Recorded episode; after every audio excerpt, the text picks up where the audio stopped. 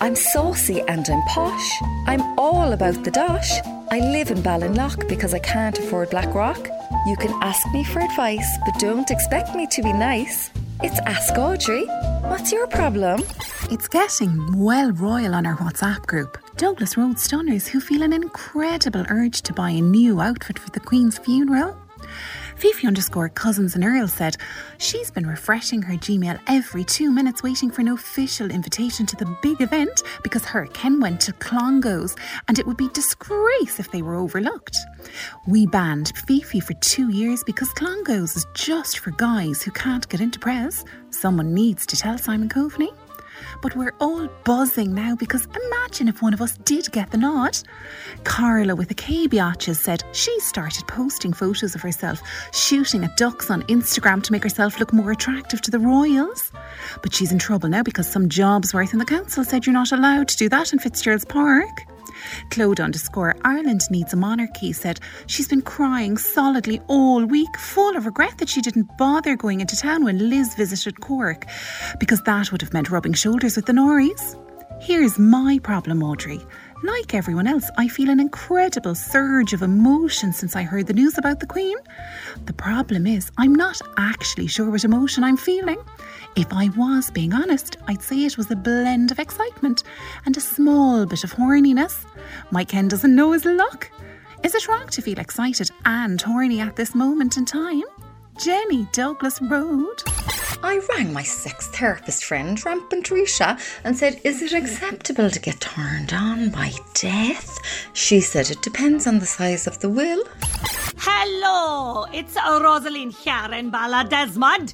Jesus, but I'm afraid to leave the house in case Garth Brooks turns up in the village and insists on making me listen to one of his songs. 'Twas Burner who pointed it out to me during the week that he rocked up like a typical pushy yank at Dick Mack's bar, and the clientele were forced to listen to him crooning about some misfortune or other. Christ on a bike, I thought people in rural Ireland had it tough, but it's nothing compared to the procession of woes that befall American bogmen that you hear about in a country music song. I propose that we put signs up on all approach roads to Ballydesmond saying, We're grand actually, Garth, maybe try Scartaglen. Well, didn't Garth Brooks start crawling out of every crevice in the place, accusing me of betraying the ordinary people of North Cork with my anti Garth guff? Simple people is more like it, says I. Back to them at the meeting in the community hall. What's wrong with you that you can't look beyond him to more sophisticated acts like Meatloaf and Bonnie Tyler? Didn't Hannah O'Mahony stand up, varicose veins, no problem to you now, Hannah, and propose that I be forcibly sent to see a Garth Brooks concert to protect the good name of the town? Motion carried 136 to 1. Even Burner voted against me, the dirty turncoat. Could you give me a loan of a Stetson for the weekend, tell me? Rosaline Ballydesmond.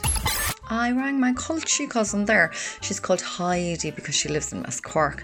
I said, Do you have a Stetson? She said, What makes you think everyone around in the Stetson? I said, The people who got on the train in Mallow last Friday. Hashtag every single one.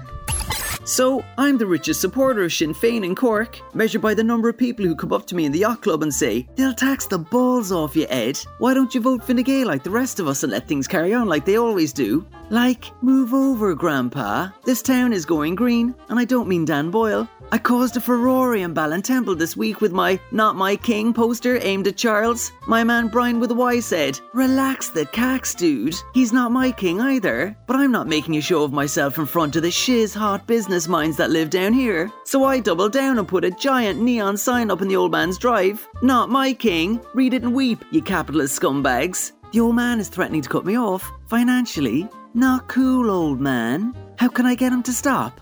Ed, Ballintemple. My mother threatened to cut me out of the will once.